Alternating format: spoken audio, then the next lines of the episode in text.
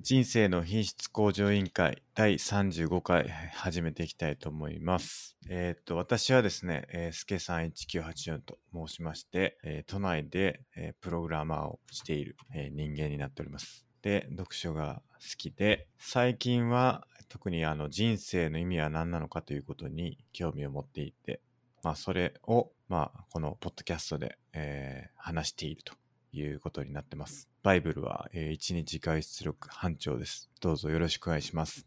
はい、えーゲストの D マゴットです、えー仕事は今関東であるエンタメ系の、えー会社で勤めてましてあと大学時代哲学やってまして今の哲学が大好きですあとは格闘技が趣味で、えーそんなとこですかねはい。はいよろしくお願いします。よよろしくお願いしますそんな2人で、えーやっております。はいはいで、まあ、このポッドキャストは、まあ、さっきも言ったんですけど、まあ、人生をどうすれば、えー豊かにできるかということを、えー話し合って議論していく、えーそんなポッドキャストになっております。で、えー、Twitter のハッシュタグが、シャープ i q o l というので、えーお便り、ご意見、ご感想などをですね、募集してますんで、えーぜひ、えーツイートしていただければなと思います。はい公式アカウントがあって、公式アカウントは YQOL2019 というアカウントになっておりますので、えーそちらも、えーぜひフォローしていただければなと思います。えー公式サイトの方が scrapbox.io スラッシュ IQOL です。まあ、そちらに各回の詳細情報を載せてますので、そちらも良ければご覧いただければと思います。はい以上ですかね。はい。結構久しぶりで2週間ぐらい、3週間ぐらいですかね。そうっすねなんだかんだ。お互いやってなかったんで夏休みで間が空きましたねそうですね。はいマゴスさんは、なん、どれぐらい、会社も休みだったんですかそうですね、会社も休みで、で、あの、地元の北海道帰ってて、いいですね。暑い北海道じゃないや、関東から逃れて、涼しい北海道にいました。何日ぐらいいたんですかうーん、10日くらいいましたね。すごい。はい。いいなぁスケさんの夏休みはどうだったんですか僕、ま、夏休みないんで、ないんでっていうか、まだ取ってないというか、ああ、会社のルールとして、この期間って定められてなくて自由にみたいな。そうです、そうです。あの、なんで、あの、3連休かながあったんで、まあ、暦通り休んで、はい。まあ、その時は何してたかな忘れましたけど、なんかしてたと思うんですけど、ちなみに、その、これからの取る予定の夏休みで何か予定はあるんですか全く何もないですね。ない。うん。毎年何してるんですかいや、毎年、なんだかんだ、取ってないんですよね。取ってない。それ、 なんかね、もったいなくないですかもったいないんですよ。3日ぐらい休みもらえるんですけど、自由に取っていい、はいあの夏休み。はい。えー取ってないですね。悲しい。えーなんかね、忘れちゃうんですよ、取 るの。忘れちゃう僕絶対忘れないけどな、えーそうですよね。は僕いもなんで取らなかったんだろうっていう思うんですけど、はい取ってない。取ってないですね。まあ、今年はぜひ取りたいなと思いますけど。なるほどなんか予定立ててぜひそうっすね。はいうん。なんか、やりたいですね。まあ、旅行とかね、いいっすね行ってみたいですけど。どこ行きますかうん、温泉かな、やっぱり。温泉うん。スケさん結構温泉行ってますよねいろいろ行ってますね、温泉も。写真はどこでしたっけ草津でしたっけ草津ですね。ほ草津はかなりおすすめの温泉ですね。うなるほど何度か話してますよね、多分ね、草津のおすすめ度合いは。ですねあと私その帰省した時登別行ったんですよねはいはいはい。ご存知ですか登いや別、あのー桃鉄の駅にあったなぐらいしか、ちなみ記憶にないですけどね、どういうう駅なんですかえーどんな駅だったかなち ょっと待ってくださいね、桃鉄、登別。あ、結構いいっすね。見てみると。はい戦国パークが10億円であって、戦国パ登ー別クあーあ登別温泉があるのとはい水族館がありますね。あーやっぱ温泉があるうん。おふく芋屋。んおふく芋屋。何ですかそれわかんないです。 このおふく芋屋がかなりいいですね。収益率が80%、90%、100%で、そのお福井村っ価格てが何なんだろう価格が1000万なんで、あの、よくありますよね。桃鉄のえー、あ1000万物件の。わかった。若さいものことらしいです。へえ。へえ、おふく芋屋。若さい芋って知ってますや、わかんないです。若さ芋っていう北海道の有名なお菓子があって、えそれをもじったもんっぽいですよー、ね。全然わからないな。えーえーで、やっぱり温泉があるみたいですね。そうです。温泉行って、うんうん。あの、山みたいなところ登ってったら、うんなんか天然の足湯の川みたいのがあって、へえ。そこ入ったりとか、その温泉街でうろうろしたりとか、ラーメン食べたりとかして、うんうんめちゃくちゃ良かったです。めっちゃいい。めっちゃいいっす。登別温泉とラーメン。そうっすね。まあ一応なんかその温泉街にあったラーメンみたいなの食べたりとか。山の上にあるんですか温泉が、足湯が。ああ、そうですね。山のちょっと登ったとこに足湯の温泉があったりとか、うーん。なんかいろいろあるんですけど、で、それが楽しかったり、あと結構新しめの、あの、第一滝本館っていう旅館、ホテルが新しくなってて、そこちょっと覗いてみたらすげえ新しく豪華になってて、えおすすめです。ー、え、泊まりで行ったんですかいや、泊まってはいないんですよね。日帰りで。日帰りで。運転して。 運転もちょっとしましたね。大丈夫でした。煽られなかったです。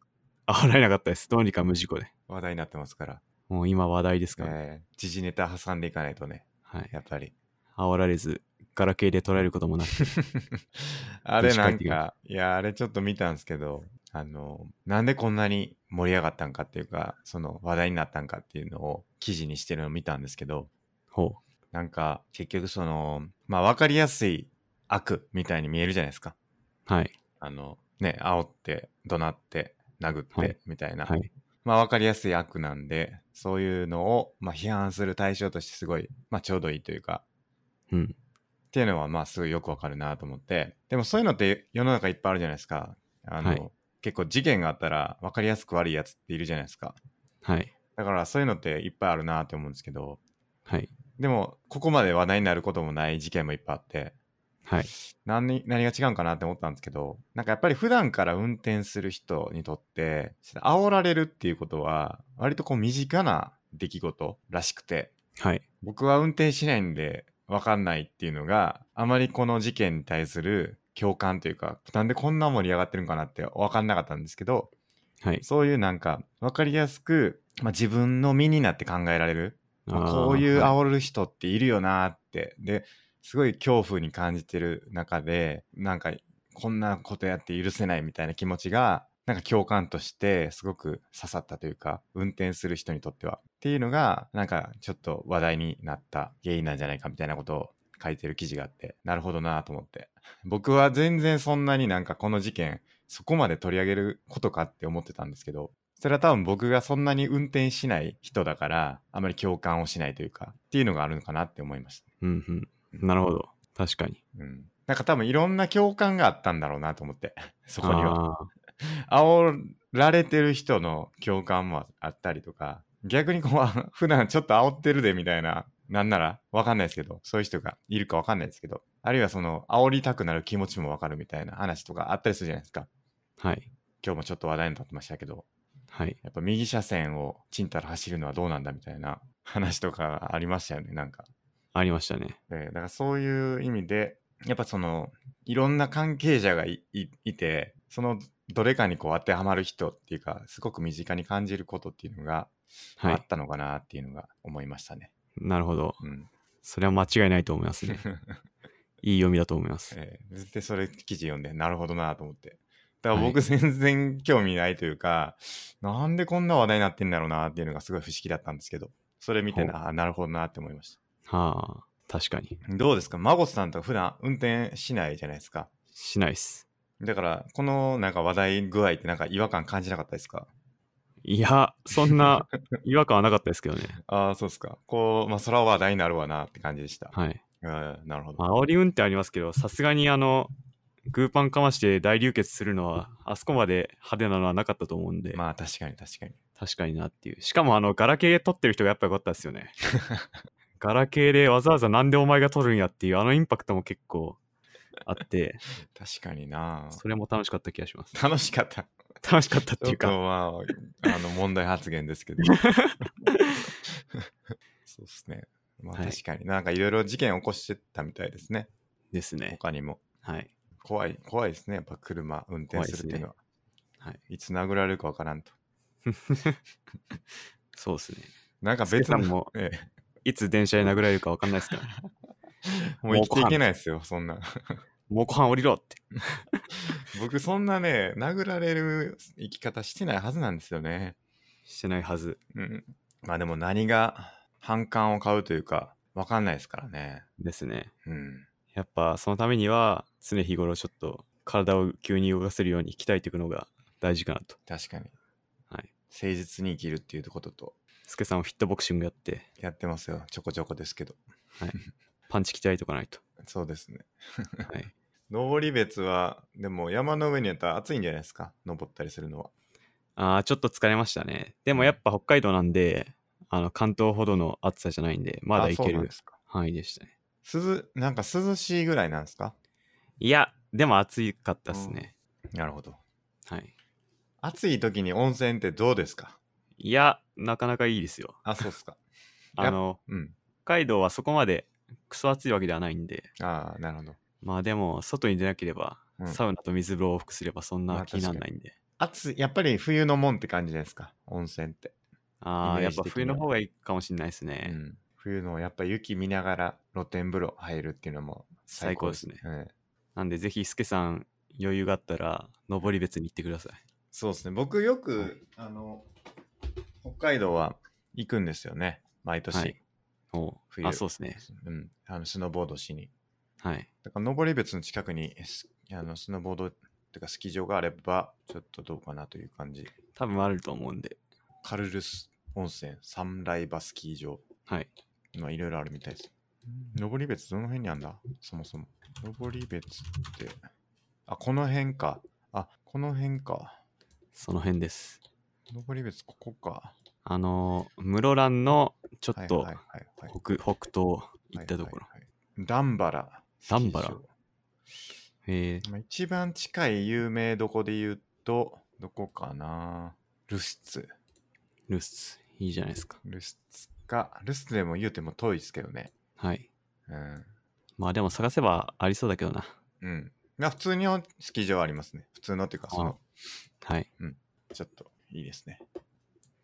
ぜひ。まあ別にね、スキーやらなくてもそういでいす。かもしれないやんなくてもいいです。温泉だけでも絶対価値があります。ええあと、有名な熊牧場っつうのがあって、はい。登別の熊牧場。はい。あ、なんか、はい。はい。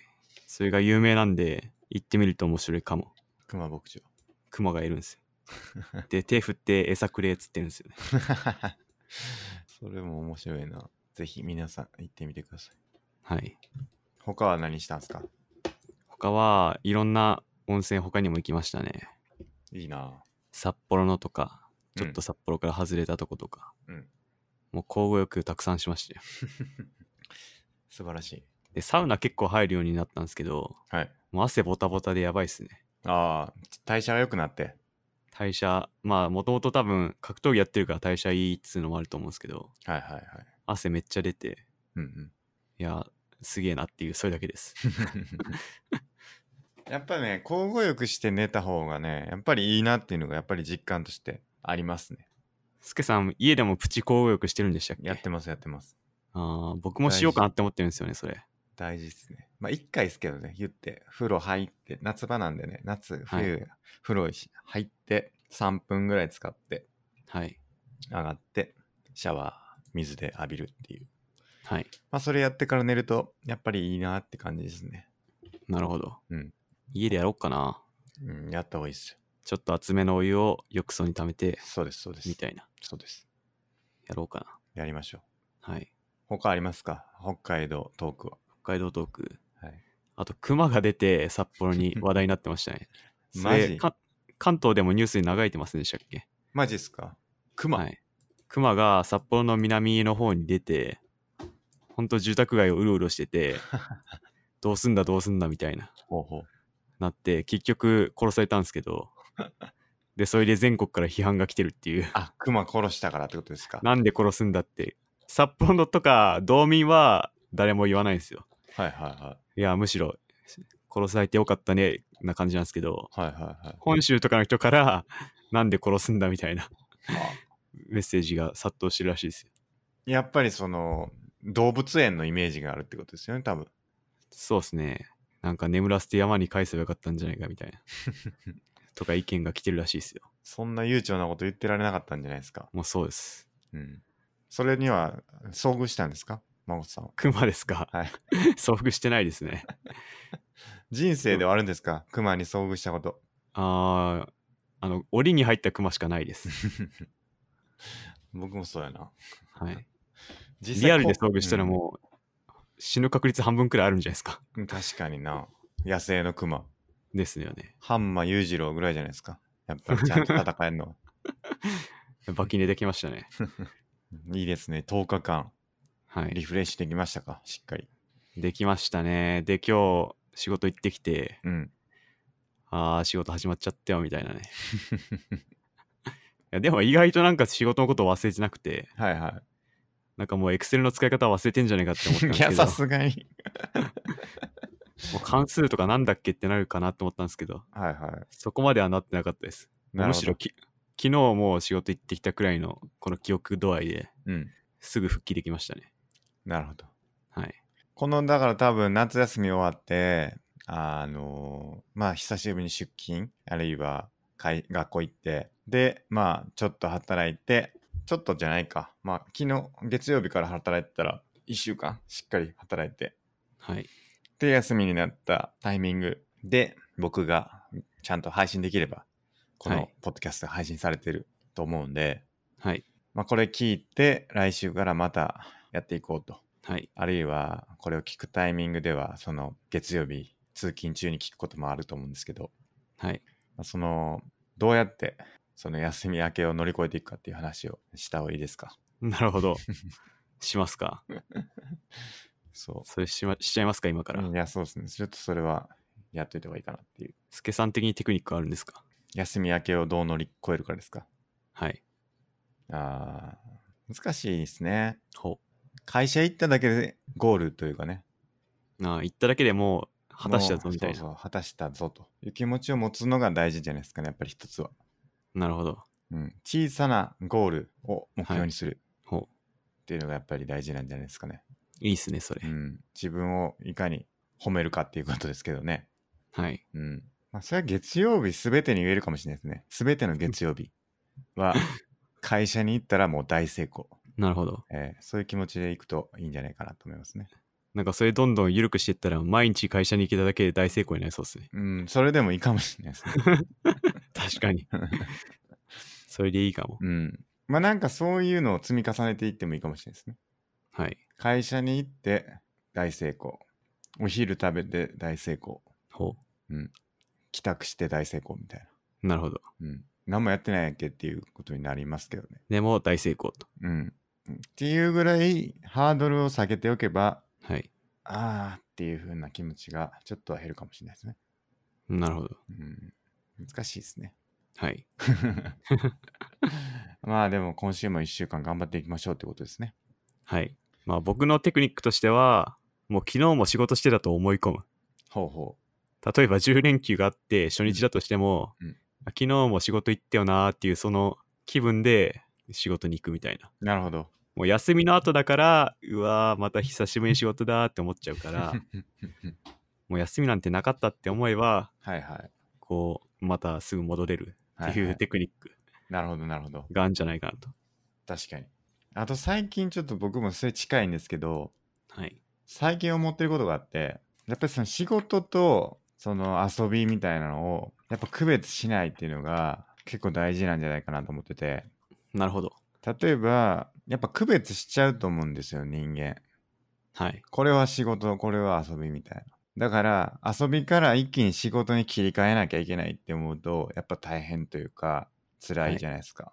はいでもあらゆることが曖昧に仕事なのか遊びなのかよくわからん状態やとまあなんやったら休日もちょっと仕事してるし、まあ、仕事してる時もちょっと遊んでるしみたいな気持ちだとするとそこの切り替えみたいなのがあんまないからなんか仕事からこう会社あ会あの休みから仕事に行く時もこうよしじゃあ明日から仕事せなっていう切り替えみたいなのが発生しちゃうけどその曖昧な境界だとするとまあなんかそこまで切り替えみたいな意識がなくなるからまあなんかずっと遊んでるみたいな気持ちで仕事もできるししっていうのはあるんじゃないかなって最近ちょっと思ってるんですよね。えつまり仕事の時でも遊びだと思うってことですかそうですね。遊びだと思うんじゃなくて遊びもするってことですね。仕事中に。ああなるほどうん。じゃあ完全に仕事モードじゃなくてうん。ちょいちょい遊びも挟むみたいなそうです。なるほど遊びも、まあそうですね。仕事のうちみたいな発想ですかね、どっちかというと。で、遊び、その、し完全にその休日にその仕事から離れるわけでもなくて、まあなんかちょっと気になるなって思えば別になんか調べ物したりとか本読んだりとか、まあそういうのをなんかやりたくなったタイミングで休日もするみたいな感じで、まあ曖昧になってると、まあなんかいいんじゃないかなっていう、そんなイメージですね。え具体的にスケさんがやってる仕事中の遊び、挟んでる遊びってどんなんですかうーんたいやそれってなんていうかな僕のイメージでちょっと遊びっぽいなと思ってたっていう発想なんですけどなんか本読むとかその仕事に関係するような何ですか本読むとかはなんか別に仕事なんじゃないかなって最近は思ってるって感じですね。前まではちょっと遊びっぽいなって思ってたんですけど仕事に関係する本を仕事中に読むみたいなうんうん、なんか遊びっぽいなって思ってたんですけどそういうのは全然仕事として、ね、やっていいんじゃないかなって思ってますね。なるほど、うんあでも僕は仕事で仕事中に本読むってことないっすねうん、それはどういうニュアンスですか業務内容として業務としてそれは該当しないんじゃないかってことですかうーんというなんだろう例えばなんかバスの運転手が仕事中本読むわけないじゃないですか例えばはいはいはいはい。まあそんな感じですなるほどなるほど。はいスケさんはある意味そういう技術技術職でエンジニアだからまあ本読むっていうことが業務の一環としてうん。まあ遊びに近くてもあり得ると思うんですけど、はいはいはいはい。まあ、僕はなんだろうあんま本読むはないかなって思いましたねうん、でも結構なないですかそのビジネス書とかでもいいと思うんですけどなんかこあーう仕事の進め方とかはなんかいこう新刊のなんかの本読んだりとか、まあはいなんか目標設定どうやるんやったっけとか、なんかそういう本本とかっていっぱいあるじゃないですか。まあなんかそういうのって別に読んでいいんじゃないかなっていうか思うんですけどね。なるほどうん。まあなくはないっすねうん。でもあんまり頻度はないっすね、はいはい。なんか、まあだからもうちょっとじゃあ抽象化、遊びと仕事っていうんじゃないとすると、なんか仕事って割とアウトプットだけになりがちだと思ってて、まあ成果出そうと思ったら当然そうなると思うんですけど、はい成果に直結するアウトプットをしっかり出していくっていうのが、まあ、仕事と捉えると思うんですけどうんそれって結構そのインプットとしてはそのアウトプット出そうとした時の経験が基本的なインプットに該当してでそこで十分にインプットが得られてればまあ当然経験積んでどんどんいいアウトプット出していけるかもしれないですけどなんかこうインプットってちょっと足りないんじゃないかなと思っててはいそういうのを自発的に取るというか、その経験だけじゃない部分から、こう、何か知識を得るみたいなのは、まあ、業務としてやってもいいかなっていう。なるほどうん。だからその、自己啓発みたいな感じで、はい僕の新卒の時は言われてましたけど、ほなんか、勉強みたいなことは、うはいその、業務外でやれよみたいな感じのことを言われてましたけど、はいなんかそういうのは別に業務中にやってもいいような時代になってきてるのかなっていうのはちょっと思ってるしね。確かにうん。まあで読み物か、うん。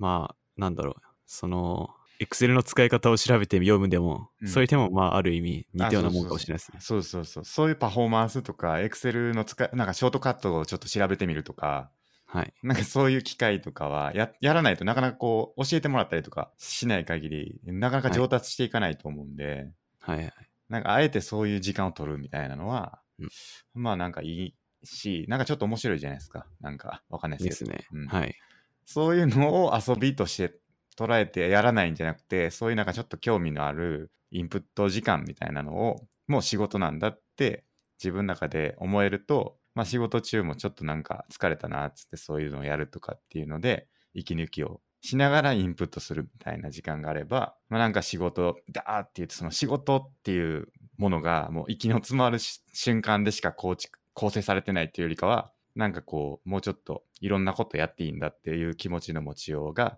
できればまあなんか仕事を明日から仕事だみたいなのはちょっと和らいだりするのかなって思います。なるほど。いいですうね、んそれも。っていうのをちょっと思ってますね。うんはい。じゃあ、恥ずかしがらずにインプットしましょうそうとです、そうです。僕はそう思いいうこまとす。ですね。あの、はい。結構なんか論文読んだりとかするんですけど、はなんいか。そういう時間もアウトプット出すっていう意味ではあんま直接的にアウトプットにつながらなかったりするんですけど割とこう興味があるから調べてるみたいなところがあったりするからまあなんかちょっと後ろめたい気持ちがあったんですけどまあなんかそのそういうのを全然気にせず行こうっていうのは最近思ったりしますね。なるほど。うん、いいと思いまうす。ん、そうなんですよ。はい。はい。っていうことで休みを乗り越って の休み明けを乗り越えていければなと思いますね。はい。はい。じゃあ、今日は35回なんで、100のリストいきますかね。 100リスうトんいきますか。僕からいきますかね、じゃあ。じゃあ、お願いします。結構やっぱり長かったんで、はい。 1ヶ月ぐらいあったから、はい。結構いろいろやりました。なるほど。オンラインコースのやつは、あの、テキストリトリバルサーチエンジンズっていうサーチエンジンの、まあ、コースがあるんですけど、はい。それが終わって、認定証をもらって、はい。あとディープラーニングのやつもコース3が終わって、あとコース4だけですね、残りは。ほで、このコース4がまあまた、どれぐらいかなどれぐらいかなコース4が、まあ4週間分あるんで、まあはいちょっと、あとちょっとなんで、頑張って終わらせたいなって感じですね。で、これ終わったらまたなんか別のやつがあって、ちょっと興味あるやつがあるんで、それまたやろうかなって思ってて、それはは、なんかアルゴリズムのコースなんですけど、う。はい。それもちょっとやりたいなって思ったり、まあ、これはなんかいろいろやっていいなってやっぱり思ってますね冷静にはい。なんかスタンフォードとの大学とかが公開してるんですよね YouTube でめちゃくちゃ、え YouTube ーで。授業をえなんかそれがすごい良くてー、はい。無料で公開してるんでなんかすごいいいんですよね、なんかなるほどう。ん、ああいうの、なんかめちゃくちゃ他にもいっぱいあるんで、はいああいうのを、あの、どんどんどんどん見ていきたいなーっていう気持ちがありますね。はい。だからそういうのを見るとかも別に業務に関係するんであれば、なんかやっていっていいんじゃないかなって僕は思ってたりしますね。なんか、業務中に。えそれは、あのー日本語で表示されるんですかあ、いや、英語っすね。おう英語でやってます、ね。全部英語で読んでるっていうか見てると。うん、英語字幕がついてたりしますね。あの、あー多分有志がつけてるんですけど。字幕あったら違いますようね。ん。だから結構それは英語の勉強になりますね。はい。最近はなんか前はそのコースラのコースとかも英語字幕つけてやったんですけど、はい。 英語字幕が邪魔なんですよなんかやっぱり、邪魔。はい。あの全体の画面の中でし邪魔になるんで図とか書いたりするのの下に出てきて邪魔なんで、は最い。近はもう字幕出してなくてなるほど。まあでもそれでも内容は割とわかるんではい結。構英語の勉強になってるんかなって思いますねなるほど。っていうのがそれですねあとは本を3冊ぐらい読んだのとを登は録いしましたね、はい。幸福論と OKR の本と、はいエ。チカの100分で名著のスピノザのやつを読んだんで、それを登録しました、なるほど。えーでもこれ50件登録っていうのが年間目標なんですけど、はいち。ょっと厳しいんですよね状況が 前も言いましたけどスピード的に 全然追いついてなえー全然追いけいどついてないですね。やばいと。で、あとは、フィットボクシングは1、2、3、4、5、6、7回ほうやりました。はい。これもう達成したんじゃないかな多分1 2 3 4 5 6 7 8 9 1 0 1 1 1 2 1 3 1 4 1 5 1 6 1 7 1 8 1 9 2 0 2 1 2 2 2 2 3なんでフィットボクシングを20回ぐらいやるは達成しました、おおめでとうございます。やはり次は次何回ですか次はどうしましたかね50回かな次は引き続きやっていこうかなという感じですねはい。で新しくちょっと追加したんですけどまた、はでエチカをあの100分で名著のやつすごい良かったんですけどはい。薄いしエチカのなんか、あの要素がまとまっててすごい良かったんですけど、はい。まあ、それをちょっと本編を読みたいなっていうのが今1個あって、うんでそれをなる読ほんでポッドキャストでちょっと話したいなっていうのが1個とはい。で、ラッセルの幸福論は読んだんで、これはちょっとどっかでテーマとして扱いたいなっていう感じなんで、このはい2つを追加しました。エチカ僕も読んでないんですよね。全然スピノザの哲学が分かってないんで。スピノザはなんかすごい数学っぽいというか、はい。あの、面白い、なんかその、論文っぽいって書いてましたね。なるほど。えーその定義が最初にいろんな言葉の定義が書いてたりとかしてて、はい。なんかその、まあだから要素をちゃんとこう分解して、で、それでこう、論を組み立てていくみたいなははいやつなんで、なんか結構面白そうやなって思って。なるほど。えーなんかこのエチカのやつで、まあいつかちょっと話したいんですけど、面白かったのは、まあ善悪っていうのは組み合わせの問題なんだみたいな話があって、はい。その話ってしましたっけしてないかなでないかも。なんか要は善善とか悪とかっていうのはあの、それ自体何が物事に対して善も悪もなくてただ単に組み合わせによって良くも悪くもなるようなもんなんだっていうことを言っててうん例えばその音楽って言った時に、あの音楽自体が良いも悪いもなくて、はい例えばその憂鬱な人が音楽を聴くとあのすごくこう力が湧いてくるみたいな例えばそういうのがあったとするとその音楽と憂鬱な人っていう組み合わせによってその良いっていうことはなるしでも逆にそのすごいあのなんて言うんですかねその今聴きたくないねみたいな音楽今ほんまに聴きたくないやめてみたいな人にとっては音楽は悪いってなるしはい結局そのどういう人どういうものとどういうものが組み合わせとしていいかっていうようなまあそういう善悪っていうのを提案してるっていうようなことを言ってるみたいですね。うん、なるほど。うん、でなんかその良いものっていうのはでも私にとって良いものっていうのは、まあ、結局組み合わせなんである人にとってこれは良いしある人にとってはこれは悪いっていうことがあり得るから、結局その善悪って考えるとじゃあ私にとって良いって何なのかとかっていうことを考える必要があって、うんで私にとって良いっていうのは結局私と組み合わさって私の活動能力を増大させるものですみたいなことをなんか言ってるみたいですね。なるほど、うん結構相対的な考えですね。そうみたいです ね。はい。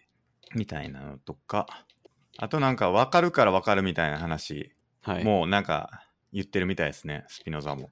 ああ、それ興味ありますうね。ん、結局その真理っていうものは何なのかっていう、その真理っていうのは、なんかこう面白くて、真理の外側にあって、それを使えば真理を判定できるっていうようなものっていうのは、うん結局なんか原理的に不可能だっていううん。ことを言ってる、うん合ってるのかな要要はその外側からこれは真理ですよこれは真理じゃないですよっていうものが作り出すことっていうのは不可能ですよねみたいなうん。話があって結局真理っていうのはだから外側からこれが真理かどうかっていうのは判定できなくて真理を獲得したら、ようやくああこれは真理だって分かるんであってそのそれ以外に真理の真理性を明かし立てるものはないみたいなこと言ってて、まあうんこれが結構分かるから分か分かる人にはあ真理を知ってる人にはあこれが真理なんだなって気づくんだけどそれじゃない人には分からないようなものっていうのは結局その分かるから分かるみたいに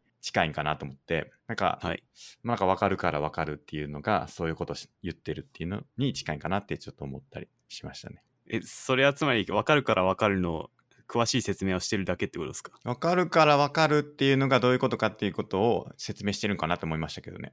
ああ、うん聞いた感じそう思いました。うんうん、そうですね。でもなんかなんとなくこれピンときたんですよね。なんかほ確かにこう真理を獲得してないと分かってないというか分かって初めて何が分かったかが分かるみたいなのって確かにあるなぁと思ったんですよね。う。うん。なんとなくなんですけどね。なんかなんというかな。そんなことないですか。うーん。ちょっとよくわかりません。なんていうんかな。どうなんだろう。ちょっとまあもうちょっとここは言語化したいですね僕も。はい。ちょっと僕も本うん。読んどきます。うんチャンスがあれば。エチカ面白そうですね。はい。こんな感じかな。あとは何か言ってた。なんかいろいろ書いてて。これはちょっといつかまたしっかり読み解いて話したいなと思いますね。はい。このなんか100分で名著のエチカはかなりまとまってるんで、すはごいい。なんか読んだ気になるというか、すごい面白いなと思って 思いました。 Kindle にあるかなあるんじゃないですかね。どうかな。NHK のテキスト、あありますかありますね。ありますね。ある460ありますうんね。Kindle 版。いいっすね。これ暇と退屈の倫理学の人があのはい。 NHK の番組 E テレかな、はかなんかで4回かけて25分4回かけて番組でやるやつのテキストですねえーうんなるほど。あれ結構いいなと思って100分で名著結構お、はい面白いなと思って毎週見たいなって思ってる月曜日かな月曜日の11時とかからやってるんですかね確かうーん。おす意志という観念は現代の神話であるって書いてますね。どこにあの、表紙に。ほう あそうそうそうそんな話があったんですその話りましたねでもこれ確かに科学的ですね。スピノザがそんなことを思ってたのはマジですげえって思います。なんか実験で何かをしようと思う以前にもうなんかはいはいはいはい脳が動いてるみたいなはいはいはい話は知ってます。はいはいそうそうそうその話も書いてあったんじゃないかな確かえー、だとしたらスピノザマジですごいですね。スピノザはあのなんていうんですか誰だったっけえー、っと誰だったかなちょっと待ってくださいねそうそうこれ一番最初に書いてるんですけどスピノザっていうのはそのデカルトから始まるなんか近代哲学とか近代科学がまあ、はいデカルトでデカルトから結構始まったっていうのがあると思うんですけど、はい。なんかその転換点ちょうどそのデカルトが生きてた時代に生きてた人で哲学者ではい。あちょうどでもないかまあでもそうですね17世紀のオランダなんで、まあ、割とこう時期的にはかぶってるんですけど、まあ、なんか結構その他の人とはちょっと違うあの観点というか持ってたので、うん割とそのデカルトによるあの近代科学っていうかその近代の、えー、と方向性とちょっと違ったからでももしスピノラの哲学がそのちゃんとこう伝わっていたらというかあのその時期にしっかりこう取り沙汰されていたらなんかもうちょっと別の近代があったんじゃないかみたいなそういうなんかありえたはずのもう一個の近代みたいなのがあのスピノザ哲学に通じるみたいなこと書いてあってはい。なんか結構そういう対比というかなんかちょっとなんか違うあの発想で書かれてるみたいですねうーん。エチカ自体が。なるほど。僕もまだ完全に理解しきれてないんですけどまあなんかこうはいそういうちょっと前提が違うみたいな感じみたいですね。なるほど。うん。何だったかなそのデカルトとの違いみたいな話もあったんだけど、うん。まあ、医師の話とかも結構面白かったですね。はい。ぜひちょっと気になるんでうん読んでいます。読みましょう。はい。以上ですね。私ね、ちょっと長くなっちゃいましたけど。はい。えー、っと、じゃあ私の方は、ちょっと言ってなかったかもしれないですけど、はい LOL でゴールドいくっつうのはい。達成してて、ちょっとこれ言い忘れてた気がしてて、すごい。 7月6日に達成してましたね。ゴールドはい。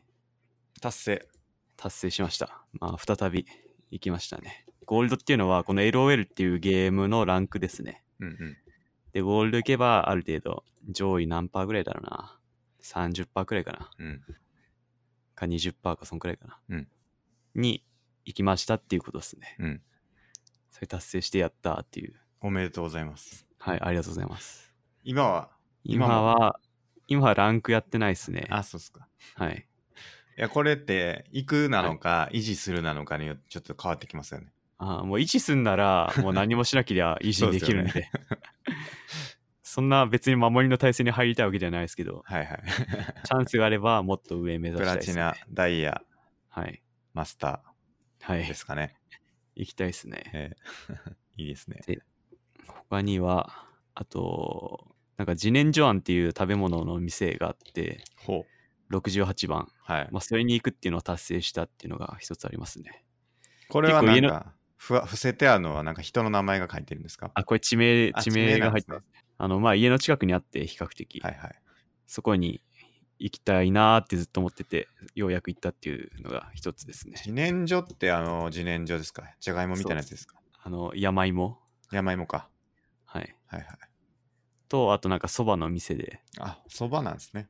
はい。その山芋とそばの店で、美味しそまあ、調べたら普通に出てきます。じ自然薯庵で。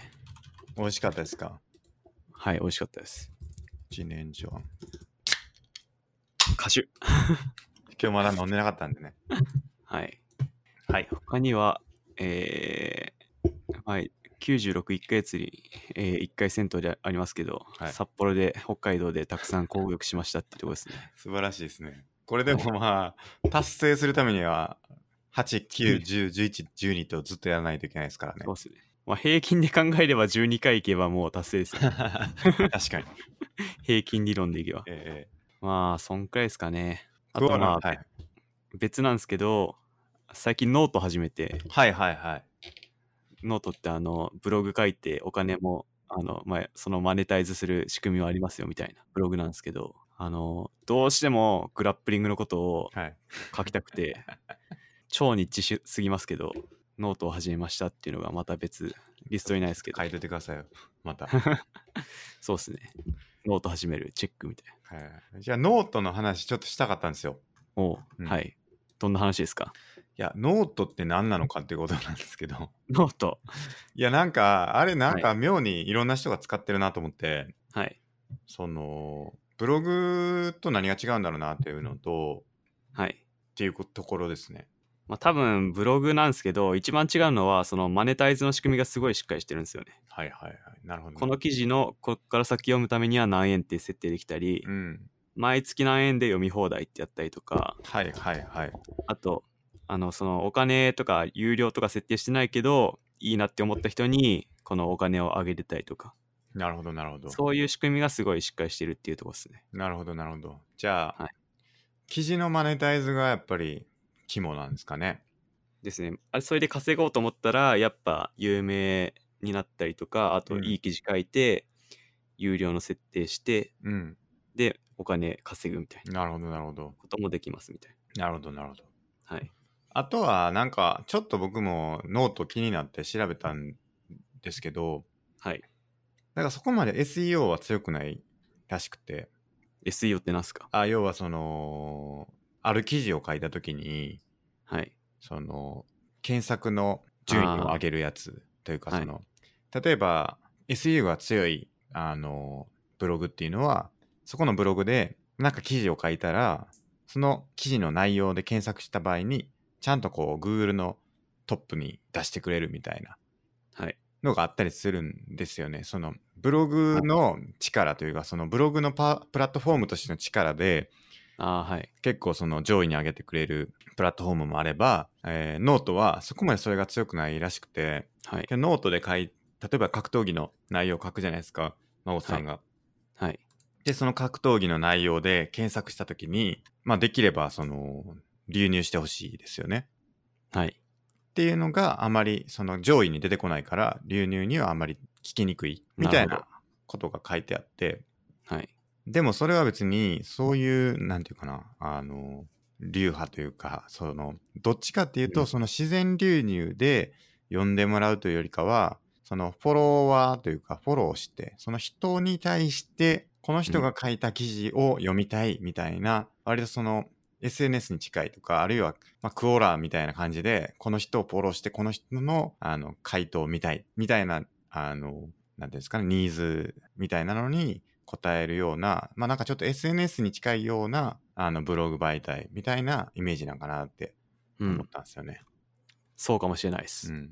だから、海外だとまあミディアムとかが有名なんですかね、多分。えー、それ知らなかったです。ミディアムとかも割とこう、フォローとかがあったりして、はい。うん、なんかそういう、みそういう感じみたいですね。うーん。っていうんで、なんかちょっと気になるんですよね。ノートは割とちょっとなんか流行ってるんで、はい。 僕も気になってて、アカウントだけは作って、なるほど。なんか書きたいなと思ってたりしますね。まあ、スケさんがもしなんか、すごいいい記事を書けんなら、うん。いそこからお金稼げるかもし れないですね。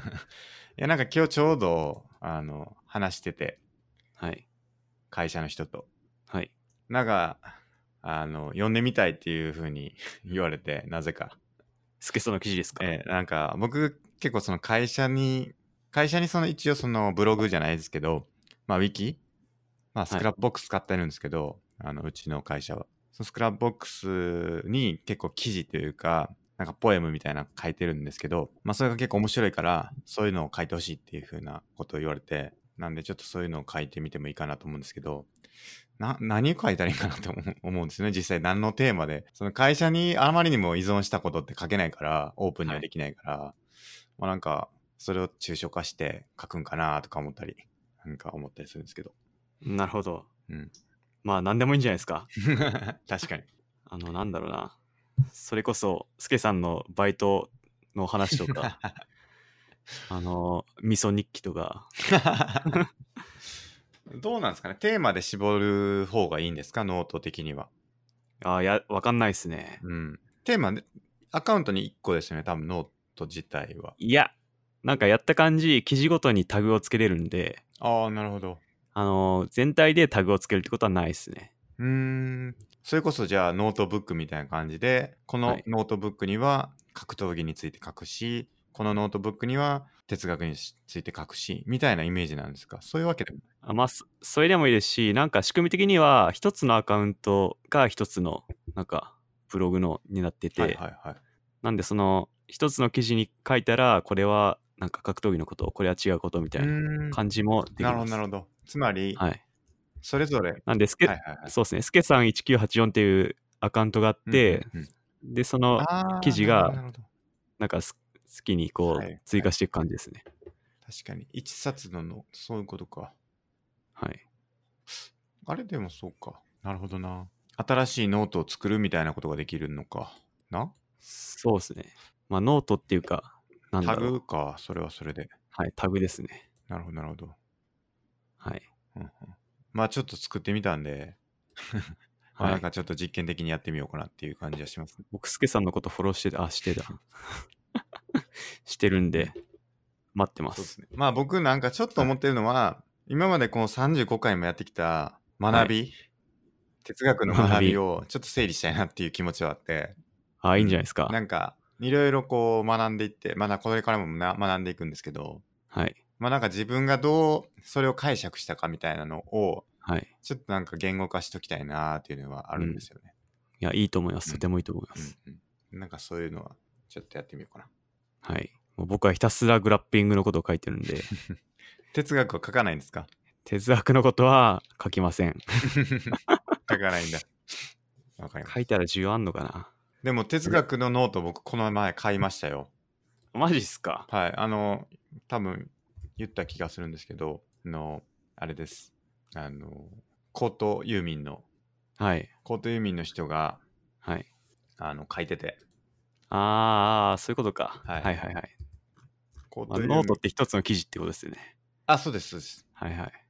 なんかあの哲学入門のための哲学をどうやったら、えー挫折なしに、えーま、身につけることができるかっていうノートの記事ですね。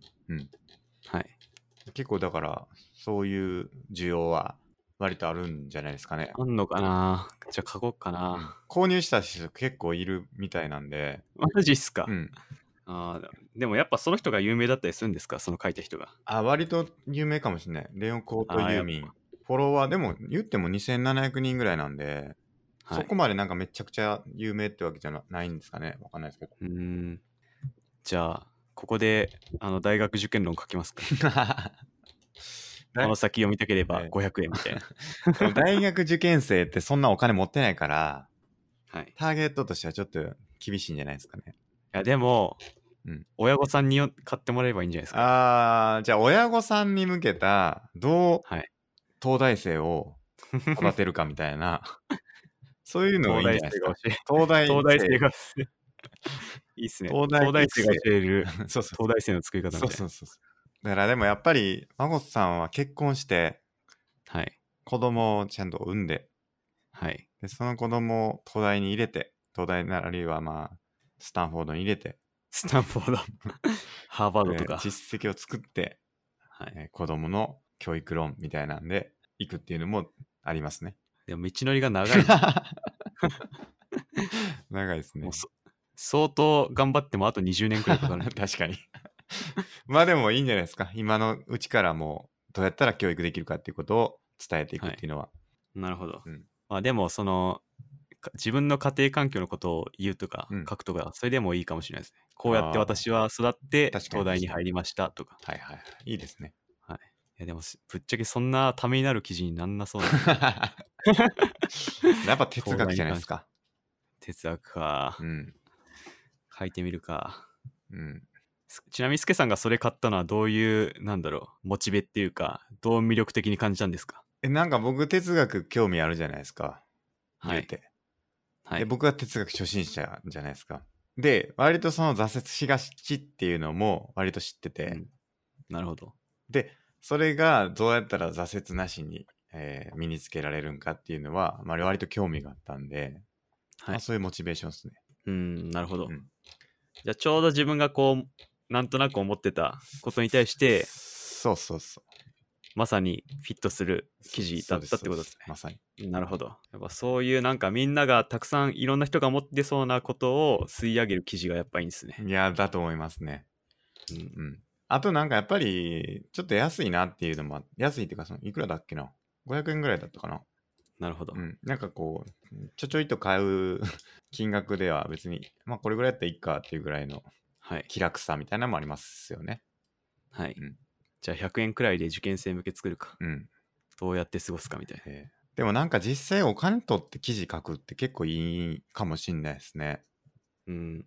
いやでもぶっちゃけなんかお金取るに足らないクオリティのものは出したくないんですよね。そうですよね。なんかクソ記事で金設定して買わせるのが本当申し訳ないと思ってるんで。はいはい。ちゃんとお金設定、値段設定するなら、相応の内容にしたいなとは思ってますけどね。そうそう。だからその、なんていうかモチベーションになるじゃないですか。ああだからこそいい記事が書けるというか、そうです、そうです、そうです。いうことです。そうです。なるほど。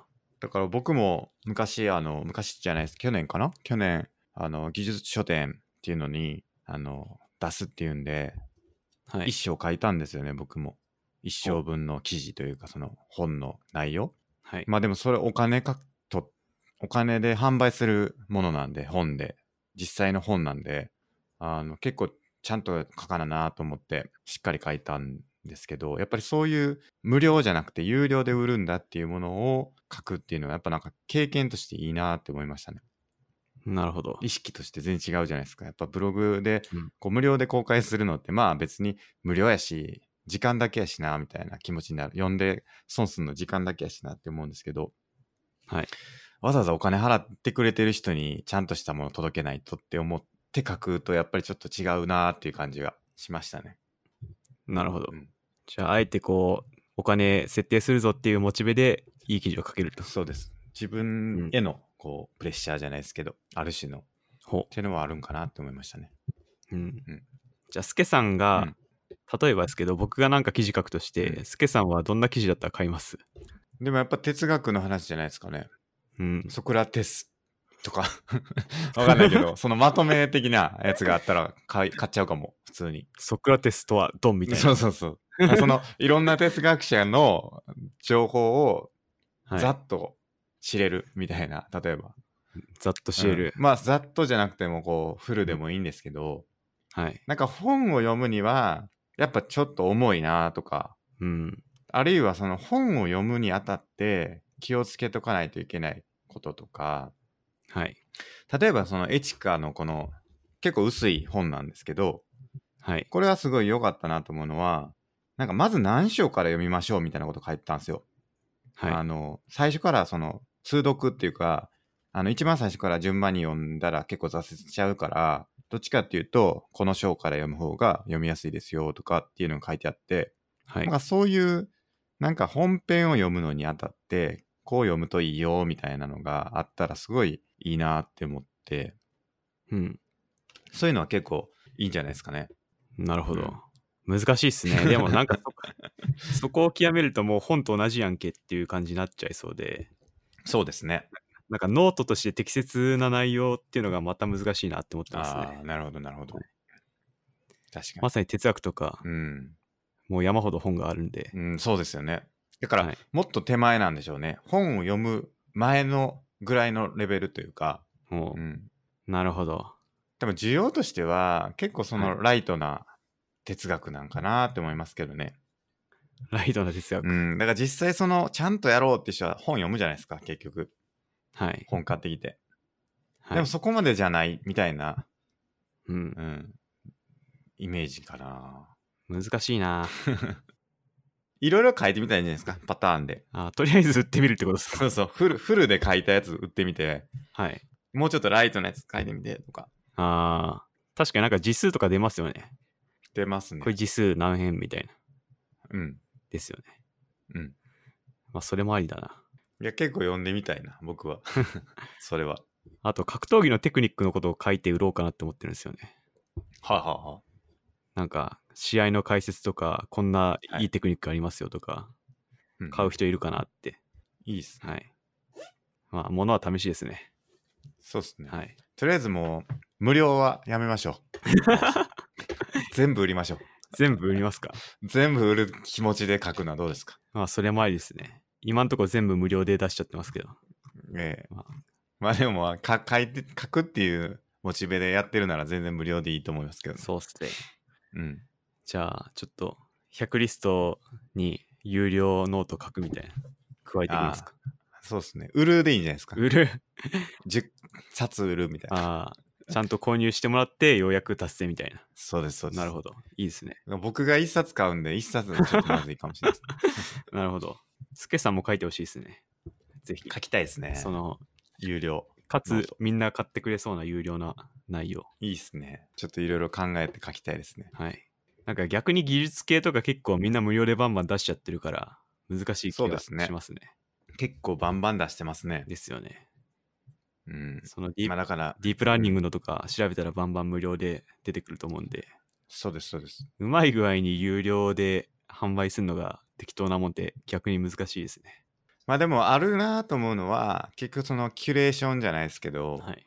結局そのいっぱいあるのがはい。学びにくいってこともあるんですよなるほ結ど。局どっからやっていいかわからんっていうだからそういうのをうまくこう目次じゃないですけどあのまずこれやってまずこれやって次これやって次これやってっていうのをちゃんと誘導してあげる、はいで自分がそれをやるわその内容自体はリンクでいいと思っててはい。これでこれを学んでください。これでこれを学んでください。みたいな感じで、こう、ネイバーまとめみたいな感じで、それの、なんとかまとめの精度が高ければ、まあ、それはそれで価値があるんかなっていう気がしますけどね。なるほど。うん。いいっすね。うん。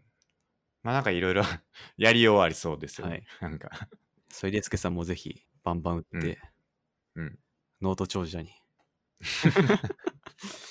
実際売れてる人はめっちゃ売れてるんですかね。らしいっすよ。へえ、そうなんだ。まあ結構そのマガジンとかもあるんで、月何円で読み放題とか、はい、はい。月1500円で設定してれば、うん。なんだろう、100人入れば、まあ結構な額になると思うんで、確かに。はい。オンラインサロンみたいな流れと結構近いんですかね。ああ、多分、ある程度のとこまで行くとそういうことだと思いますね。なるほど、なるほど、はいオンラインサロンも流行ってますよね。ですね。誰でしたっけ西野でしたっけあキングコンあ、グの。はいはい。なんかある、あの人のオンラインサロンはとんでもない数が入ってるみたいな、ですね。書いてましたね。はい。何人でしたっけこれかな。あと、メンタリストの大悟、ああ、すごい人気らしいです。そうなんだ。はい。でも実際その1000円とか取れたとしてですよ。はい。月1000円。オンラインサロンで。100人入るだけで10万ですよね、月で。すね。まあ、1000人いれば、もっとすごいことになって、っそうっすよね。てことですよね。うん。まあ、ファンをちゃんと作るってことですね。はい。まあ僕らはね、このポッドキャストのリスナー増やしていかないといけないから、そうですね。ええなかなかいろんなところでやっぱりフォロワー増やし、露出増やしていかないとはい。増えないですね。ペイトリアンを作って、うん。ファンを、まずファンですね。まずファンを増やして、えからのオンラインサロン。えそうです ね。先長いな。長い。やっぱノートとか販売していって、僕ら個人個人のあのバリューも高めていく必要がですあねり。そうですね。はい。 あとは何ですかね、久しぶりなんで、なんか話しときたいことあります話しておきたいこと。ええ久しぶりに。そうですね。なんだろう、なんかあるかな。うーん。スケさんはなんかないんですかそうですね。僕は、最近あったかな何か。あの、そうだ、FP3 級ちゃんと勉強し始めたんですよね。あはい、どうですかうん、うんちゃんとやらないとなって感じ ですね。あれ、試験日いつでしたっけ試験日はそろそろですね。あそとろそろ。 2週間後ぐらいで近っすね。近いじゃないですか。ええあと週末ははい。 2回ですね。ですね。ええなんでちょっと本当に頑張らないといけない。え、スケさんの現時点の完成度は何パーです か10%ぐらいですかね。パー全然じゃないですか、やばい。やばい。やばいんですよ。なんかね、僕、でも調べたんですよ。はいあ。の、視覚難易度ページみたいな。はい。あって、ちょっとこれ貼りますけど、はい。 FP、あの、偏差値で書いてあるんですね。はい。あの、いろんな資格の。はい。し一番上は司法試験で77なんですけど、はい。 FP3 級、どれぐらいだと思いますえ、多分相当簡単な方だと思うんで、え、一番上が弁護士でしたっけで、ええ司法試験です司ね法。試験ですで、よ77ですね。じゃあ、45。うん、割と陰性円いってあるんですけど、違うんです。何なんと、ファイナンシャルプランナーは37です。 ?37! 一番下じゃないですか、これ。 そうじゃ一番下に35で自動車免許って。そうそうそう。それ、スケさん 3, 僕だから侮れないですよ。 3回落ちてますからね。そうね、3回落ちてない、1回だけ。 あの、多分これ自体は、あれでしょ、最後のあ筆記の話だと思います。あ、はい。えーで、37超簡単って書いてあって、FP3 級。ですね、確かに。なんで、お超簡単かと思って、下見たら、自動車運転免許35って書いてあ って、僕も1回落ちてるんで、はい。やっぱちゃんとやらななって思ってますね。えなるほど。えーこれすごい面白くて、このけ四角一覧。 フォークリフト取りますかフォークリフト一番簡単ですから、 ね。自動車運転免許と一緒。フォークリフト楽しそうだな。言うて、ファイナンシャルプランニング技能士 FP2 級も48ですから、マジっすか ?50 いってないのか。うん。うん。僕が持ってるやつ、いくつだろうな。ああ、ねえや。何ですか国家試験、国家資格ですね、これ多分。あひ一通り全部。あ、IT パスポート僕持ってますよ。知ってます ?i パス。えー、IT パスポート。 45。本当だ、iPass45。こ はい。れちょっと上に、高等学校卒業程度認定試験っていうのがあり ますね。45。おう同じくらいなんですね。こう高校よりも簡単ってことですよね、そういうこ FP2 とね級。そういうことですね。えーすごいな、これ。面白いな。うんちょっと下から取っていこうかな。いや、そうなりますよね、これ。不明っていうのも結構ありますね。不明結構ありますね。あの、ウェブデザイン技能士は気になりま すね。ウェブデザインしちゃうのか。できるのか、これ。まあね、まあね、FP3 級。でも、ちゃんと勉強しないと、まあ、受かんないと思いますね。はい。言うても。やっぱ、うん舐めてかかったらうん。落ちるっていう。っていうのと、僕別にこの資格を取ることが目的ではなくて、はい。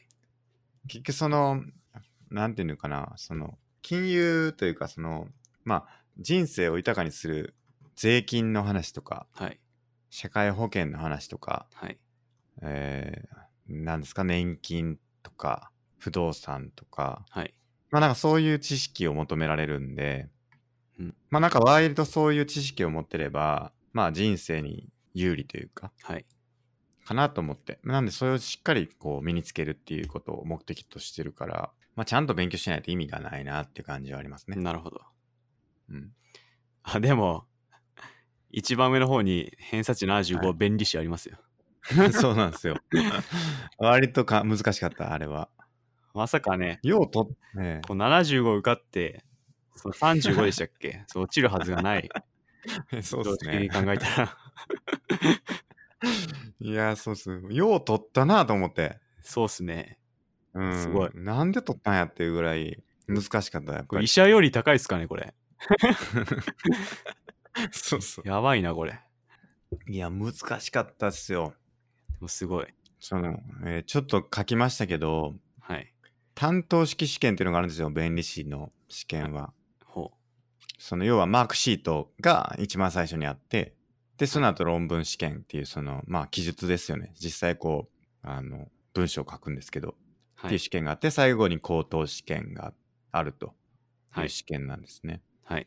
で、その担当式試験がマークシートなんですけど、これがものすごい難しくて、はい。 5択なんですね、全部。はい。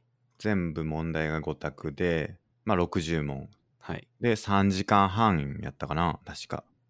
はい。でやるんですけど、その5択が、その正しいものはどれかとか、誤っているものはどれかっていうのは、まあ比較的答えやすい問題なんですけど、まあ何か要は、正しいって絶対確信が持てるものを選べばいいんで、いいし、誤ってるものは、まあ絶対これ誤ってるっていうのを見つければいいから、まあ全部が分からなくても、その正しいやつとか誤ってるものが一つでも分かれば答えられるんで、比較的簡単なんですけど、ん誤っているものは何個あるかっていう、いくつあるか問題っていうのがあって、 はい。そ全部の可能性があるわけですよね。1から5まで書いてあって、はい。それは本当に全部の枝をちゃんと丸×判定できないといけないから、めちゃくちゃ難しいんですよね。っなるほど。ていうのが確か20問とかあったのかな。はい。で、それの、確か合格ラインがい何点かな、26点とか7点とかな、30何点とかな忘れましたけど、まあなんか、まあ回によって変わるんですけど、はい。っていうので、えー、と合否が判定されるんでめちゃ難しかったんですけど FP は2択なんですよねまず30問がはい。二択。 2択の問題なんですよ半分がはい。だから丸×一個考えるだけなんですよ合いってるか間違ってるかを考えるだけなんで、はい。まあその30問も結構簡単というかで残りの30問は3択で穴埋め問題なんですよね穴埋めでその組み合わせなんか多分穴が2つとか3つとか開いててその3つの穴に何の単語が入るかっていうのが3択ぐらいであってそれをか答えるっていうのが残りっぽいんでまあなんかそれだけ見ても2択と3択だけだからまあその問題のなんていうかなタイプ的には結構簡単だなっていう印象がありますね。なるほど。 うんじゃあ、大丈夫だと。いや、ちゃんと勉強したらいけるはずなんですけど、はい。あの、スケさんの弁理士資格を取るまでの話とか、はいノートで売ればいいんじゃないですか。あー、確かに面白いかもしれなどいうでやすね。って大学時代はいはいにはい1年で取ったのかみたいな。あー、確かに確かに。その勉強法と、みたいな。はいはいはい。いいんじゃないですか。確かに、それは面白いかもしれない。合格、なんていうかな、合格体験記みたいな、あ書きましたね、そういえば。まさにそんなあの。結構あるんですよ、ノウハウが、僕あも。その、どうやったらいいかっていうのは結構僕もー。はい。いろいろあるんで、それはなんかいろいろ話しましたね、その、予備校とかに呼ばれて。あ来年の受験生に向けて話してほしいみたいなんで対談みたいな やったりとかいろいろやりましたね。まさにいいんじゃないですか、そのノウハウ とか、すごいノートに向いて忘そうれましたけどね忘れた。 忘れましたねっていうのと、はいあとはその今も通用するかどうかがわからないっていう問題がありますよね。ああ、はうんい。まあそのもう10年以上前かなそうですね。もう制度が変わってる可能性もあるってことですか。そうなんですよ。はい。当時であればね結構良かったかもしれないんですけど、なるほど。まあでもあの面白いかもしれないですね。はい。その何か役に立つとかはい。うん法律系の試験ってやっぱね細かいんですよねめちゃくちゃうん。なんか条文の根拠条文ちゃんと示さないといけないとかそのはい論述試験の時になんとかであるみたいなこと書くんですよなんか例えば特許権を侵害してるかどうかを書きなさいみたいなことを言われるんですねはい。このこういう特許を持っててこういうことをやってる人がいるんだけれどもそれは特許権侵害になるかみたいなうん試験が出るんですね、 はい。で、その時に侵害ですみたいなことを書くんですけど、それはなんでかっていうのはしっかりこう根拠条文とかを示さないといけないですね。なんか何条何号に書かれてるみたいなことを書かないといけないっていう、なんかそういう細かいのがいっぱいあったりとか、あとその法律の一個一個の文言をすごく厳密に定義していくみたいなのがあって、工業所有権とは何かみたいなのを結構その細かく解説してる本があったりとかして、なんかそういう細かい、なんかその言葉尻をしっかり捉えるみたいなのをすごくやらされたから、今でもなんかこう、何かこう、仕事とかやってても、細かいことすごい気になっちゃうっていうのが、なんかそれから来てるんかなってちょっと思うんですよね。そっからだったんですかね。うん、なんか細かいこうなんかこうそれってどこが根拠なんですかねみたいなこととかをすごい気にしてしまうみたいなのは、は割とそっからなんかなって思ったりしますねなるほど。とかはい。まあなんかそういう話は面白いかもしれないですね、なるほど。うんいつかちょっとポッドキャストでも便利知識についてはいいっしすね。っかりは しっかりこう時間取って 話したいですけど、結構ね、需要あんのか な、どうなんだろうまあ難しい試験ですからね結構いるんですかねいけ目指してる人は。受験者はいる毎年多分数千人はいるはずなん数で千人か。まあ言うて ね。何年、何人ぐらいですか今調べて。4000人くらいですかね。ああ、そうです、ね。大。体。うん。一時期すごく多かったんですけどね、うんまた減ってきて。平均受験回数3.7回とかって書いてましたけど、はい。結構何回も何回も受ける人もいるんで、はい。まあ、割とモチベーション維持するのが大変なんだと思うんで、はい。まあ、それをなんか上げる 内容は需需要ありそうですけどね。うん。じゃあ4000人に聞いてもらうということで。そうですね。いつか。はいあと、範囲が全然違いますね。FP と。はい。あの範囲めちゃくちゃ広いんですよ。やっぱまあ当然なんですけど。はい。特許法、衣装法、商標、なんか条約、著作権、不正競争防止法みたいなんで、いや全部やらないといけないから、めっちゃ広かったんですけど、はい。 FP はすごい狭いですね。狭いそれに比べる と。ず言うて2時間か3時間ぐらい集中して本読んだら全部読み切れるぐらいの範囲なんで、まあ、それしっかりやればいけるはずだから、まあ多分いけるはずなんですよね。ちゃんとやれば。本当に。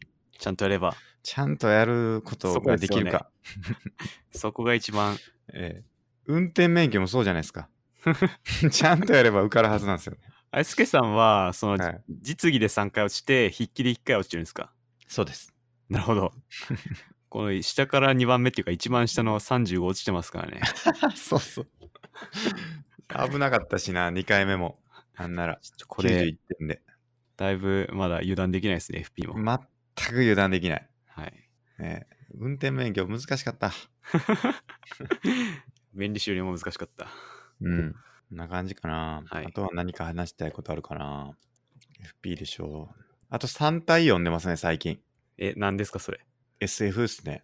3, 3体中国の SF。なんか、リビルドでも話題になったみたいですけど。え三体って読むので合ってんのかな三体っすね。なんかその2008年に中国で出版されたんですけど、ー、3体。あ、これか。うん、中国の SF 小説。そはい。う。2008年に出て、ようやく今年日本語になったらしいんですよね。えー、うん。どうっすかこれこれがなんかすごい面白いっちゅうんで、はい。これね、すごい面白いなって思って、はい。すごいね、僕が今興味あることが割とあって、はい。それが面白い。なんかちょっと結構哲学も噛んでるんですよ。ほ少しその結局その何ですかあの宗教と哲学っていう本も今読んでるんですけどう。はい。宗教と哲学全史読んでるんですけど、はい。結局その宗教と哲学っていうのは割とその似てるよねみたいな話があってはい。で結局それは何かっていうとまあ世界はどこから来たのかっていうこととどこに行くのかっていうことを知りたいっていうののとはい。まあ、自分はどうやって生きていくかっていう問いを答える体っていうのがどちらも結構欲求としてあって、うんでその哲学は、まあ、よよりこう科学的というかそのなんていうんですかね根源的なことをちゃんと調べていきたい真理をしら追求していきたいっていうのが割と哲学で、はい。まあ、宗教はどっちかというとそこにこう神話性とか神がかったこととかまあそのいう部分があるじゃないですか。はい。っていう違いであってでもどちらも結局どう生きていきたいかとか世界ってどうやってできてんのとかっていうことに対しての興味っていうのがまあありとあるよねっていう話があって、はい。っていう中で割とそのだから結局哲学とか科学って結構似てるじゃないですか。はい。科学も結局その世界の法則とか物理法則とかを知りたいみたいな欲求まあ哲学から発生して科学があるみたいな感じだと思うんですけど、はい。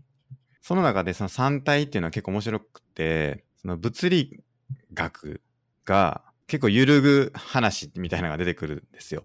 ほそれは何かっていう、まあ、要はその今の世界っていうのをちょっと理解していこうと思うと一個一個こう宇宙の法則とか物理法則とかをしっかりこう理解して積み上げてきているっていう今があるんだけれどももしそれ自体があの覆ってしまうとどうなってしまうんだろうみたいなのがまあ僕まだ途中までしか読んでないから、まあなんかそういう話なんかなと思ってるんですけど、はい。っていうのが結構面白くてなそれをなんかこう一個表現する話があってちょっともしこれあの読もうとしてる人にとってはひょっとするとネタバレ、まあ、多分大丈夫だと思うんですけどネタバレになるかもしれないですけど射撃種仮説っていうのと農場種仮説っていうのがあってこれ多分その3体にな出てくる以外で多分ないのか分かんないですけど割とこう面白いと思う仮説なんですけどそれは何かというと射撃手仮説はなんかあるすごいずば抜けた腕を持つ射撃手がいてでその人が的にこう1 0センチ間隔で一つずつ穴を開ける能力があると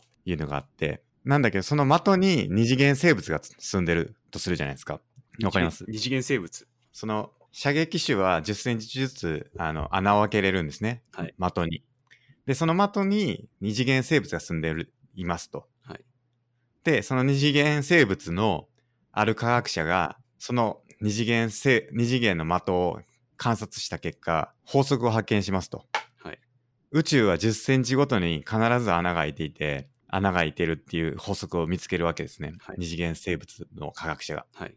すると射撃手が1 0センチで上げてたけどその1 0センチずつでこう上げたっていうことがなんか普遍の真実のように二次元に住む人にとっては思うんだけど、うんでもそれは単にその外側にいる人がただ単に気まぐれでそうしてるだけだっていう仮説はいはい。っていうのが射撃手仮説で、まあもう一個なんか農場仮説っていうのもあって、それはなんか、はいえっ、と、ある農場に七面鳥の群れがいて、あの、農場の主が、主が、毎朝11時に絶対七面鳥に餌をやるっていうのがあって、はいで、七面鳥の科学者が、この現象を1年近く観察し続けて、一度も例外がなかったから、七面鳥の科学者は宇宙の法則を発見して、えーまあ、この宇宙では毎朝午前11時に食べ物が出現するっていう法則を発見したっていうことを確信するんですけど、あるクリスマスの朝にこの法則をあの七面鳥の世界に発表したんだけれども、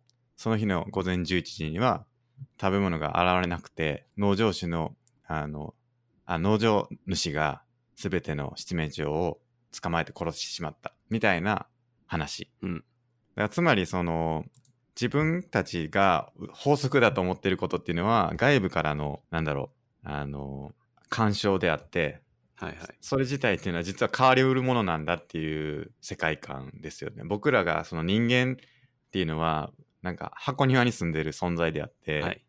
その法則僕らがそうあると思ってることが実は全然法則じゃなかったみたいなことが外部のことを想定するとあるよねっていうのは割となんかひょっとしたらそうかもなって思ったりする部分もあってでそれがなんかこうちょっと科学っていうその科学とか宇宙の法則とかっていうのを絶対的なものと思ってそのなんだろう哲学とか科学を考えてきてるけど、でも実はそれって覆るかもしれないよね、うんみたいな話なんでまあなんか割とタイムリーだなって僕が個人的に思ってそれはですね、まさにヒュームの話ですね。あそうなんですねヒュームっていう僕がすごい好きな哲学者の一人で、デイビッド・ヒューム。はいはいその人は因果関係なんてなくて、うんうんそれは蓋然性だよねっつってて、はいはいはい例えば空中で何か物を落とす下に落ちるでもう一回やるまた落ちるみたいなうんうんで何回も繰り返してるからこの万有引力があるんだって言ってるけどうんうんんもう一回次やったらその手離したものが上に飛んでいく可能性ゼロじゃないっていうことをはいはいはい言ってて、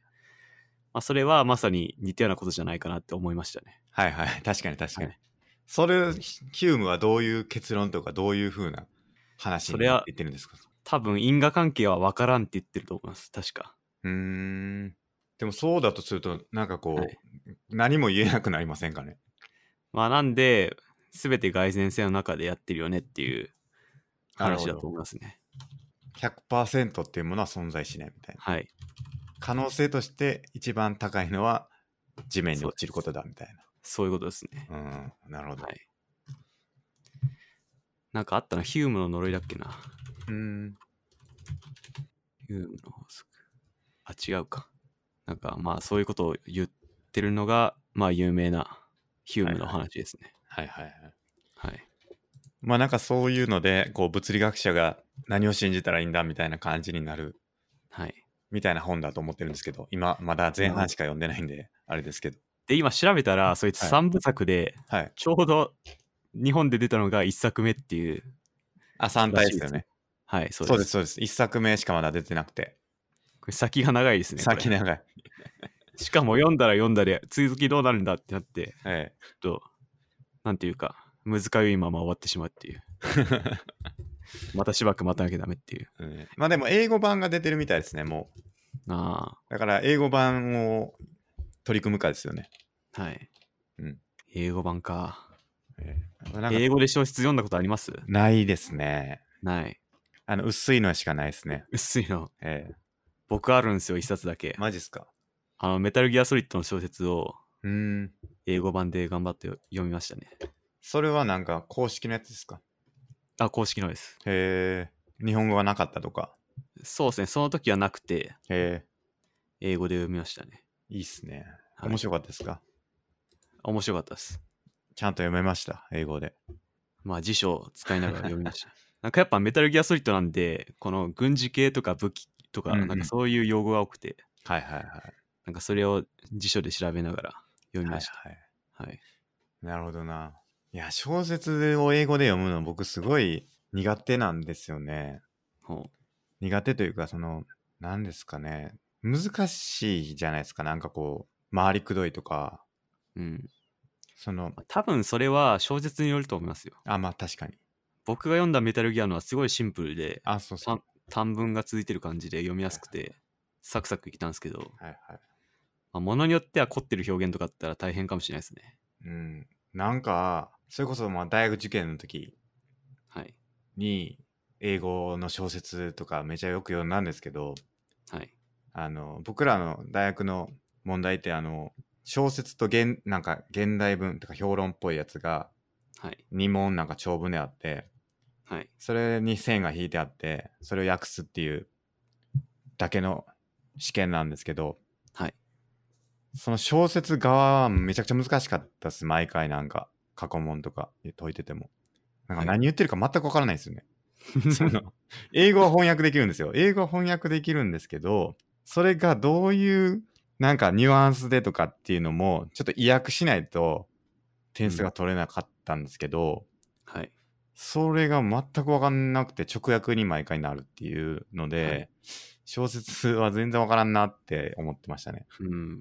だかまあ、ら結構有名な大学とかの二次試験だと、あの、そういうのが入ってきますよね。うん直訳だけじゃなくて、どういう文の楽しさがあるかみたいなそのが必要うになってくる。うん、なんか、あとは代名詞が何を指してるか分からんとか、はい。そういうのもよくありましたね。まあ多分わざわざそういう難しめの文小説を選んでるんじゃないかっていうのも思思うんですけど、はい。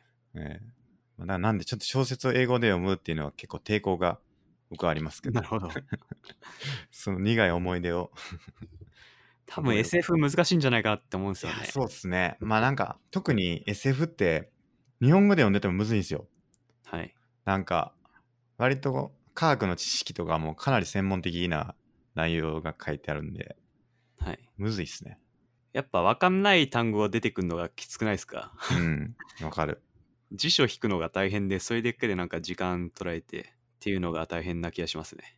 特にね三体は中国じゃないですかはい。だから主人公とか中国人なんですけど登場人物が全部、はい。あの日本語で読んでて漢字の読み方が全くわからんのですよ主な人るほど公の読み方最初だけあの振り仮名が打ってあってはい。 「ようウェンジェ」とかって書いてるんですよはい。でもその後出てくるの全部漢字だけなんでこれなんて読むんやったっけってなるんですよね、 はい。えーあれどうやって対応したらいいんですかねどうすればいいんですかね。中国人の名前を、その、振り仮名なしで3文字の漢字とかで書かれても読めないし、はい。こう、記号として見ていくしかないんですかね。うーん。どうなんですかねちょっとわかんないですね、それは。忘れるんですよ。しかも、この人誰やったっけってなるんですよね。はい。だからそれもまた難しいし、はいはい。うん、海外の小説って難しいですね、そう思うと。ですね。あとはドストエフスキーとか、小説じゃないけど、はい。読んだことありますありますあります。たくさん読みました。マジですかあれ全くわからなくないですか何がですかえーあの、なん何読んだっけな僕、カラマーゾフの兄弟あとあ、はい。罪と罰読みましたけど、カラマーゾフの方が難しかったかな確か。あーなんかドストエフスキーの文は結構癖があるっていうか、まあ日本語訳だからかもしれないですけど、あー、なるほど。なんかこれ書く必要あんのかなっていう意味のない笑い声とか結構たくさん入ってて、それがちょっと気になりましたね。なんか、あれは、あれで、なんか、会話文がい1ページとか2ページ以上ずっと続くみたいな、あーありますね。劇みたいな やつとかありますよね。はい。うん、あれも登場人物を覚えるの大変やった気しますね。ああ。スケさん、あの、外国名覚えるのが苦手な人ですかいや、苦手ですね。ああ、結構いますよね。そういう人。なんか苦手っていうか、あの、読めないと辛い。読めない。いや、だからそえでのも結局中国語だと分かんないですよ。読み方は分かんないですよ。ドストエフスキーならカタカナだから読めるんじゃないですか。そうですね。カタカナなんで、はい。長い長い。名前が長い。気しましたけどね。はい、なんか、違いましたっけえ、な名前な長くなかったでしたっけ長いです登ね場。人長いと思います物。。なんか、 やたら長かった記憶あるんですけどね。ラスコーリニコフでしたっけなんか、ちょっとど う、そうそう。すごいな。ヒョードル・カラマ・ドミ、ドミドリ。似たような名前なんですよね、なんか。ああ、ありますね。ええでもどうすうん、カラマーゾフの兄弟は確か僕2巻ぐらい中間上中下のなんか中の途中ぐらいで読むのやめた気しますけどねはい。なんだこれってなって最な 後んだこれ読めないわと思ってはい。罪と罰も多分上巻しか読んでない気しますねなるほど。あれって何なんすか あれって何なんすかっていうの罪もあとれ罰ですか。とかドストエフスキーって何なんですかまあよく言われてるのは、その人間の理性って不完全だよねってことを話したいっていう、っうーんていうのを言われてますね。なるほど、はい今読んだらちょっとまた変わるんかな印象どうだろうな。うんまあでも読んでみるといいかもしれないですね。罪と罰とか。あら大学生の時に読んだんですけど、あらすじ覚えてます全く覚えてない。あの、確か、 おばあちゃん殺しちゃうのが罪と罰でしたっけそうです。それしか覚えてない ですね。殺して、そのあのおばあちゃんが持ってるお金をなんそうかで、すようね。まいこと使ってやろうと思ってたけど、なんか気づいたら罪自分に、そうです。罪の意識にこう、苛まされるみたいなやつでしたっけですね。違ったっけそう、そうですよね。はい。兄弟は忘れちゃったな。カラマゾフ兄弟はどんなんでしたっけそれ忘れました。なんかね、なんで読もうと思ったのか覚えてないんですけどね。はい。まあなんかふと読んでみようと思ったんですよね。はい。いや、まあ、とにかくだから、英語で 小説読むのは大変そうやなと思いますね。はい。今日、あの、図書館で、はい。ゴースト、ゴースト。下町ロケットのゴースト。ああ、知らないです。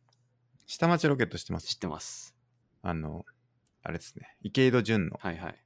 あの、誰だっけな、阿部寛か、が主人公やってる、はい。ロケットを飛ばす、飛ばしたいおっちゃんが、下町の工場でやっていくっていう話ですけど、はい。ドラマーになってるやつですね。はい。それの小説借りてきたんですけど、図書館で。読みやすい。なるほど。読みやすめっちゃ読みやすいです。い。やっぱ日本語で書かれた。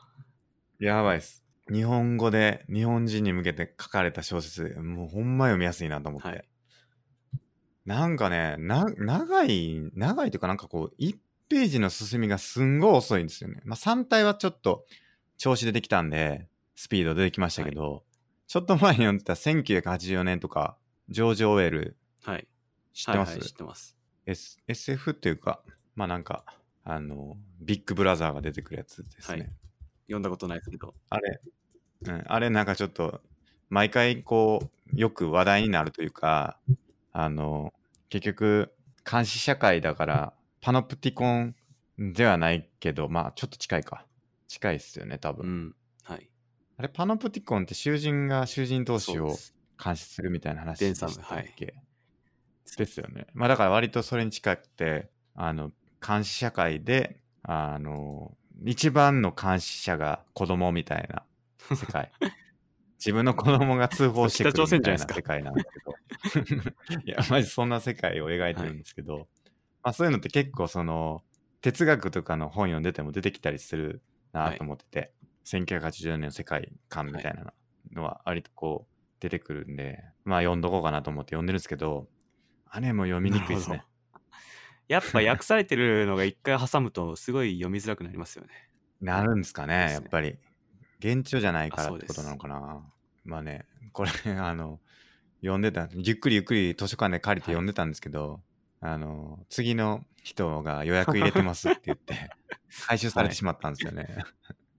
ずっと延長で借り続けてたんですけど、えー持ってかれちゃって、途中までしか読めてないですよね。これ読んで、読書メーター登録しようと思ったのに。孫さんなんか本読んでます最近。僕は読んでる本はですね、Kindle を開いてみると、カイジが出てきたな。あと、レヴィ・ストロース入門をちょいちょい読んでんのと、へえ。あと、プルーフ・オブ・ヘイブンっていうなんか、臨死体験の話ほの、なんかそれをまとめた本があって、う。うん。これ結構面白いです。臨死体験。はい、なんか完全に医学的には脳が止まってたけど、はいはい。なんかそのまさになんか天国的なとこに行ってそのうん記憶を書いた本みたいな、へえ。はいなんかドラマだか映画だかでありますよね、そういうの。ありましたっけなんか結構そういうのありそうですねうん。なんか臨死体験を、はいなんか学生かながなんか確か実験するみたいなんで、えなんかこう、設備でこう臨死体験、てかもう殺そうとするというか、死のうとするんですよね。ー、はいで、またそれを復活復活させて、お前臨死体験してたかみたいなことをやるみたいなドラマっていうか、はいお昔見たことがあるんですけど、はいあれなんてやつだったかなわかんないけど、まあ、なんかそういうの見たことがあります、おね。ーこれかなフラットライナーかな違うかなこんなん、こんなんじゃなかった気がするな。人は死んだらどうなる か。えー、面白そうですね。これは、それはなんか実話なんですか実話ですえ実話でそのアメリカの医者の人が経験したことらしいですー、なるほど、なるほなんかテレビで見てなんかその話をど。うんそれ本があるって見たんで実際に買って読んで見てますねいいです。はいあと、そういえば、全裸監督見ましたよ。ああネットフリック スすごい話題になってますよねいや、そう、話題になってて、はいあれはね、面白かった。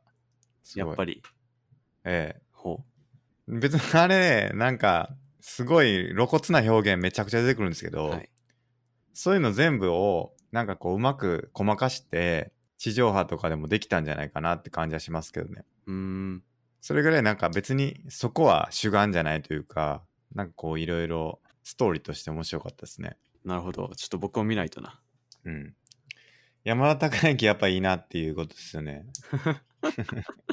いい演技すんなって思ってなるほどめっちゃ面白かったシーズン2も出るらしいんでねあーらしいですね見ないとな、まあ、シーズン2いかんでよかったんちゃうかなって僕はちょっと思ってるんですけどね。はいやっぱ人気が出るとシーズン中行っちゃうっていうやっぱり。